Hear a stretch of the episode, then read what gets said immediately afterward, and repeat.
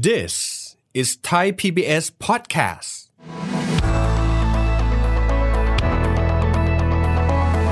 ปีนี้บ้านเราเป็นเจ้าภาพเอเปกครับ แต่หลายคนตั้งคำถามว่า แล้วเอเปกนั้นมีความหมายว่าอะไร ใครเป็นสมาชิกกันบ้าง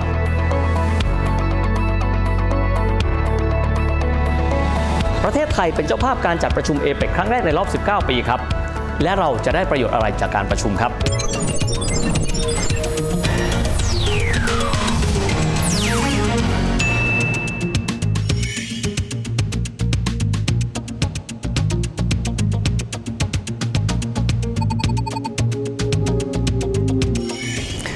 ดีครับท่านผู้ชมครับ ยินดีต้อนรับเข้าสู่รายการเศรษฐกิจติดบ้านนะครับ วันนี้เราจะต้องมาพูดคุยถึงประเด็นใหญ่ของบ้านเรานะครับ เพราะว่าในเดือนพฤศจิกายนนี้แล้วนะครับ ประเทศไทยเองก็จะเป็นเจ้าภาพการจัดการประชุมสูงสุดของเอเปกหรือที่เขาเรียกกันว่าเอเปกซัมมิตนะครับ 2022 กันด้วย ครั้งนี้ถือเป็นการประชุมเอเปกนะครับ ซึ่งผู้นำนะครับของเขตเศรษฐกิจต่างๆ 21 เขตเศรษฐกิจนี้เนี่ยเขาจะมาประชุมกันแบบเห็นหน้าเห็นตากันแล้ว เพราะว่า 2 ครั้งก่อนหน้านั้นเนี่ยติดเรื่องของภาวะโควิด ไปด้วย ดังนั้นครั้งนี้ผู้นำของแต่ละเขตเศรษฐกิจก็จะได้มาเจอกันพูดคุยกันแล้วนะครับทั้งนี้นะครับก่อนที่เราจะไปลงรายละเอียดนะครับของการประชุมเอเปกว่า โดยปกติแล้วเขาคุยเรื่องอะไรสำคัญมากๆ เราในฐานะเจ้าภาพในปีนี้ เราผลักดันประเด็นอะไรเป็นพิเศษ เรามาดูกันก่อนนะครับว่าเอเปกหลายคนได้ยินกันมาตั้งแต่ 19 ปีที่แล้วเลยนะครับ เพราะว่าประเทศไทยนั้นเป็นเจ้าภาพในปี 2546 ไปดูกันก่อนนะครับว่าเอเปกตกลงแล้วคืออะไร ชื่อก็บอกแล้วนะครับว่า เป็นความร่วมมือทางเศรษฐกิจนะครับ Economic Cooperation ของภูมิภาค AP คือเอเชียแปซิฟิกดังนั้นถ้าเรากางแผนที่แล้วเราดูนะครับ เอามหาสมุทรแปซิฟิกเนี่ยเป็นศูนย์กลางกันก่อน เราก็จะพบว่าประเทศที่มีพื้นที่ติดกันกับน่านน้ำของมหาสมุทรแปซิฟิกก็คือสมาชิกของเอเปกนั่นแหละครับ ไม่ว่าจะเป็นภูมิภาคทางด้านของเอเชียบ้านเราเองก็ดี หรือจะเป็นภูมิภาคทวีปอเมริกาก็ดี เพราะทั้งสองทวีปนี้ก็หันหน้าเข้ามหาสมุทรแปซิฟิกด้วยกันทั้งคู่เลยนะครับ แต่ทีนี้ครับก่อนที่จะเดินหน้าไป เวลาที่เราบอกว่าเอเปกนั้นมีสมาชิก 21 เขตเศรษฐกิจ บางท่านก็อาจจะถามว่าทำไมไม่เรียกประเทศล่ะคำตอบง่ายๆนะครับ เพราะว่าจะมีอยู่ 2 ส่วนด้วยกันนะครับ ซึ่งอาจจะมีองค์ประกอบของความเป็นรัฐนี้เนี่ยไม่ครบถ้วน กล่าวคือ มิได้มีอำนาจอธิปไตยที่ได้รับการยอมรับทั่วไป ได้แก่อะไรกันบ้าง เขตเศรษฐกิจฮ่องกงครับ เพราะถือว่าเป็นเขตเศรษฐกิจพิเศษนะครับของ สาธารณรัฐประชาชนจีน กับอีกส่วนหนึ่งก็คือ Chinese Taipei หรือว่าจีนไทเป ที่เรารู้จักกันในนามของไต้หวัน ซึ่งแน่นอนนะครับว่ามิได้เป็นตัวแทนของจีน ในการเป็นสมาชิกสหประชาชาตินะครับ และตอนนี้ก็ยังมีข้อพิพาทกันอยู่ว่า ตกลงแล้วจะเคารพนโยบายจีนเดียวของสาธารณรัฐประชาชนจีนหรือเปล่า ดังนั้นเพื่อเป็นการแก้ไขปัญหาครับอะไรก็ตามที่อาจจะนำไปสู่ความขัดแย้งทางการเมือง เขาก็เลยเรียกว่า 21เขตเศรษฐกิจหรือภาษาอังกฤษเขาเรียกว่า economy นั่นเอง เพื่อเป็นการย้ำให้มั่นใจว่า ครั้งนี้เราคุยกันแต่เรื่องของเศรษฐกิจการลงทุนและมิติทางสังคมนะจ๊ะ อ้าว ไปดูกันต่อครับว่าความใหญ่โตของเอเปกเราอาจจะเห็นว่าเอเปกก็ประชุมที่บ้านเราบ่อยๆ สิ่งที่เราจำได้ก็คือ ผู้เข้าร่วมประชุมเขามาจับมือกันแบบไขว้มือกันแบบนี้นะฮะแต่จริงๆแล้วเขตเศรษฐกิจนี้มีความสำคัญนะครับถ้าเราไปดูขนาดเศรษฐกิจของบรรดา 21 เขตเศรษฐกิจแล้ว จะพบว่าเรามีเศรษฐกิจระดับท็อป 10 ของโลกเนี่ยอยู่ด้วยกัน 5 เขตเศรษฐกิจด้วยกันครับ อันได้แก่สหรัฐอเมริกานะครับ ซึ่งถือได้ว่าเป็นเศรษฐกิจใหญ่อันดับที่ 1 ของโลก อันดับที่2ครับก็คือสาธารณรัฐประชาชนจีน อันดับที่3ครับก็คือญี่ปุ่นนั่นเอง นอกเหนือไปจากนี้ยังมีอีก 2 เขตเศรษฐกิจที่มีขนาดเศรษฐกิจใหญ่ติดอันดับท็อป 10 ก็คือแคนาดาครับ อันนี้เป็นอันดับที่ 9 และก็มีเกาหลีใต้ก็คืออยู่ในอันดับที่ 10 กันด้วยนะครับ ทีนี้ถ้าหากว่ามองในเชิงของประชากรศาสตร์แล้วนะครับเพราะว่าในภูมิภาคนี้มีประชากรด้วยกันทั้งหมดเนี่ย 2,900 ล้านคน จากประชากร 7,000 ล้านคนมีความหมายว่าเกือบเกือบๆจะครึ่งหนึ่งกันแล้วนะครับของประชากรก็อยู่ในภูมิภาคแห่งนี้ นอกเหนือไปจากนี้ครับถ้าหากว่าดูขนาดของเศรษฐกิจอย่างที่เราบอกเรามีเศรษฐกิจที่ใหญ่ที่สุดของโลกเนี่ยห้าเขตเศรษฐกิจ เท่านี้ยังไม่พอ ยังมีเขตเศรษฐกิจอื่น ๆ กันด้วย รวมกันแล้วจะพบว่ามีความใหญ่โตของเศรษฐกิจโดยประมาณนะครับ 60%ของโลกใบนี้ นอกเหนือไปจากนี้ถ้าเราดูมูลค่าการค้าการขายของโลกนะครับ ก็จะพบว่าภูมิภาคนี้นะครับเอเชียแปซิฟิกก็คือ 2 ฝั่งของแปซิฟิกนี้เลยนะครับรวมกันแล้วมีมูลค่าการค้าการขายประมาณสัก 60%แต่ยิ่งไปกว่านั้น พบว่า 20 เขตเศรษฐกิจตัวออกมานะฮะ 20 เขตเศรษฐกิจนี้เป็นคู่ค้าของประเทศไทยที่มีมูลค่าการค้าขายถึง 70%น พูดง่ายๆในแง่ของมูลค่าการค้าการขาย มูลค่าของเศรษฐกิจแล้ว ถือได้ว่าใหญ่โตมาก ตอนนี้จะยกเว้นก็แต่เพียงแค่สหภาพยุโรป แล้วก็อินเดียเท่านั้นแหละครับ ที่ไม่ได้เข้ามาร่วมในภูมิภาคนี้ ถ้าหากว่าเรามองถึงตลาดซึ่งเป็นคู่ค้าใหญ่ของบ้านเรานะครับ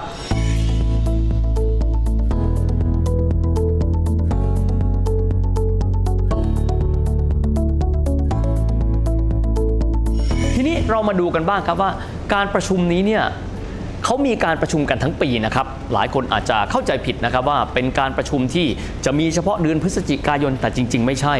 การประชุมเอเปกโดยทั่ว ๆ ไปเลยนะครับเขาก็จะมีการกำหนดว่ามีการประชุมในหลายระดับด้วยกันนะครับระดับสูงสุดเลยที่เขาเรียกว่าเอเปก Summit Summit ก็แปลว่ายอดเขา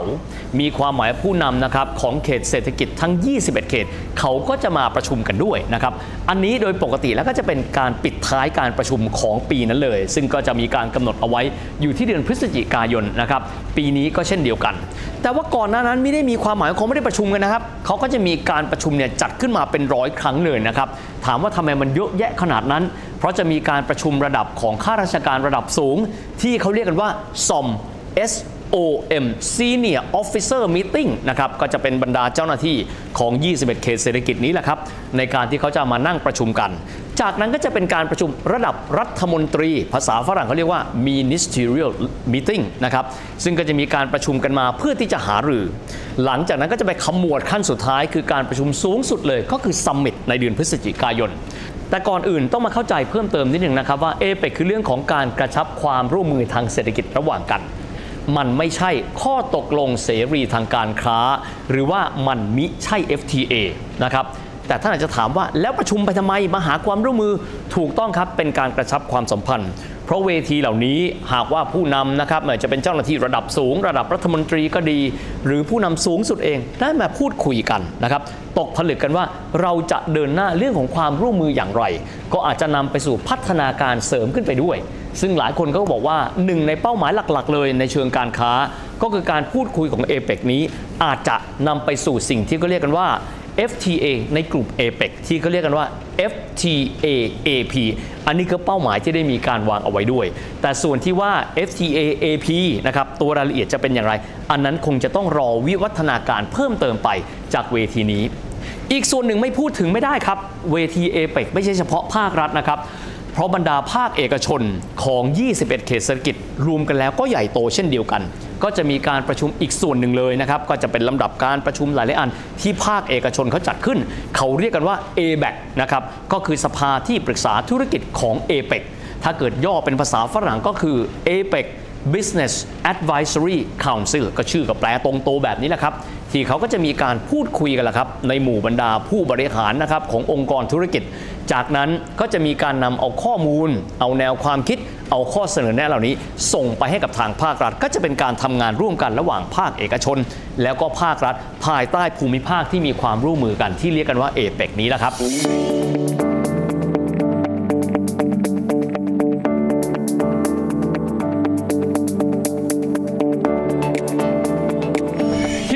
กันบ้างครับว่าการประชุมแต่ละครั้งเนี่ยเขารวบรวมอะไรกันบ้าง ชื่อบอกแล้วครับว่า Economic Cooperation การร่วมมือกันทางเศรษฐกิจ มีความหมายว่าความขัดแย้งทางการเมือง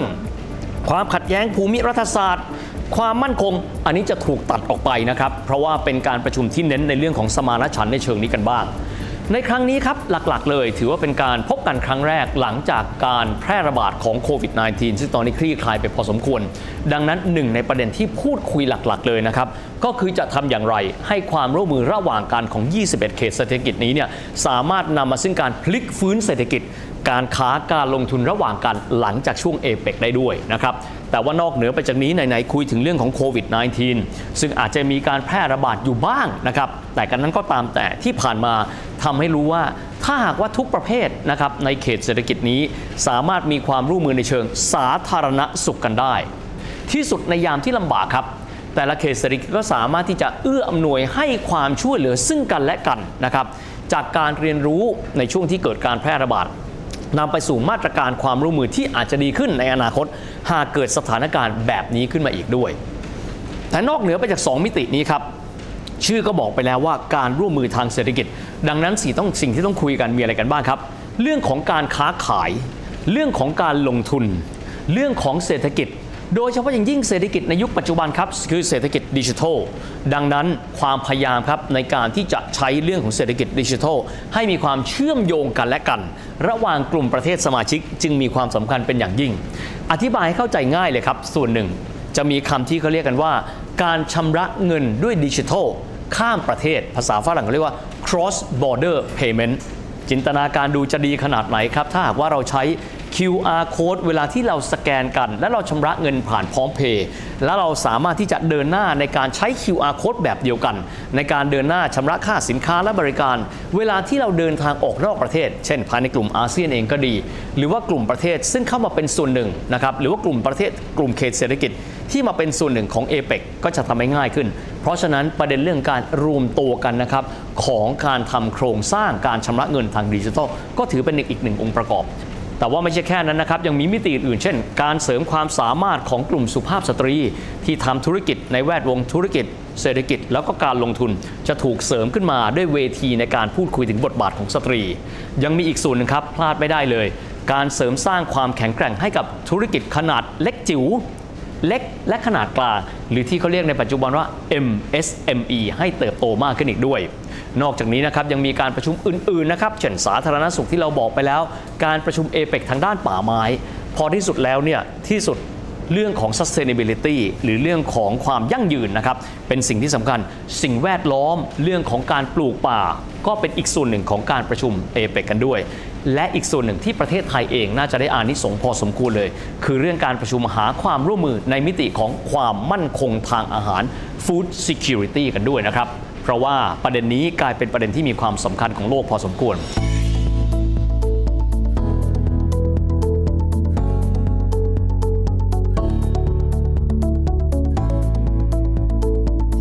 ทีนี้หันมามองกันบ้างครับ ประเทศไทยเราเองนะครับ ครั้งนี้เป็นเจ้าภาพ ก็แน่นอนเจ้าภาพก็มีโอกาสในการที่จะได้แสดงจุดยืนนะครับครั้งนี้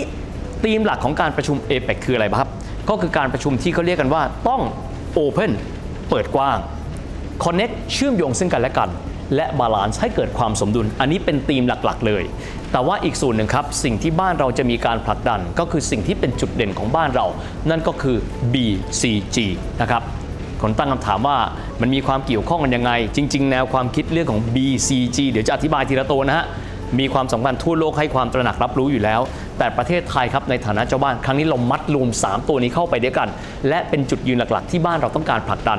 B ครับคือไบโอก็คือเศรษฐกิจฐานชีวภาพ C ก็คือ Circular Economy ก็คือเศรษฐกิจหมุนเวียน และ G ก็คือเศรษฐกิจสีเขียวนะครับสีเขียวทุกคนชัดเจนความเป็นมิตรต่อสิ่งแวดล้อม C คือ Circular Economy ก็คือการนำเอาทรัพยากรที่เราใช้แล้วเนี่ยกลับมาใช้ซ้ำให้เกิดประโยชน์สูงที่สุดทำลายโลกของเราให้น้อยที่สุดกันด้วย อีกส่วนหนึ่งครับ B ก็คือ Bio เพราะบ้านเราเป็นประเทศที่เป็นผู้นำในเชิงของความหลากหลายทางชีวภาพ หรือที่เรียกเขาเรียกกันว่า Biodiversity นั่นเองนะครับสำหรับการประชุมในครั้งนี้สำหรับบ้านเราเองก็คงจะเป็นโอกาสนะครับในการที่จะได้แสดงศักยภาพของเราในมิติต่างๆ กันด้วย และได้มีโอกาสในการเปิดรับ ต่างชาตินะครับแขกบ้านแขกเมืองที่จะเข้ามาร่วมประชุมจาก 20 เขตเศรษฐกิจด้วยกัน ผ่านการที่เราจะเป็นการเดินผลักดันไปด้วยนะครับและอีกส่วนหนึ่งการจัดการประชุมในครั้งนี้นะครับที่ผ่านมามีการกระจายนะครับส่วนของศูนย์การประชุมให้อยู่ในพื้นที่ต่างๆ เป็นการแสดงศักยภาพของประเทศไทยในแต่ละภูมิภาคเพิ่มเติมขึ้นไปด้วยครับและทั้งหมดนี้ก็คือภาพรวมของรายการเราในวันนี้นะครับที่ทำมาให้เรานั้นสามารถที่จะได้เข้าใจเรื่องของการประชุมเอเปกซึ่งครั้งนี้เราเป็นเจ้าภาพ เป็นครั้งแรกในรอบ 19 ปี หลังจากปี 2546 รวมถึงจุดยืนที่ประเทศไทยนั้นต้องการที่จะเดินหน้าได้มาจากการเข้าร่วมการประชุมเอเปกในครั้งนี้ด้วยครับสำหรับวันนี้เวลาหมดลงแล้ว พบกันใหม่โอกาสหน้า สวัสดีครับ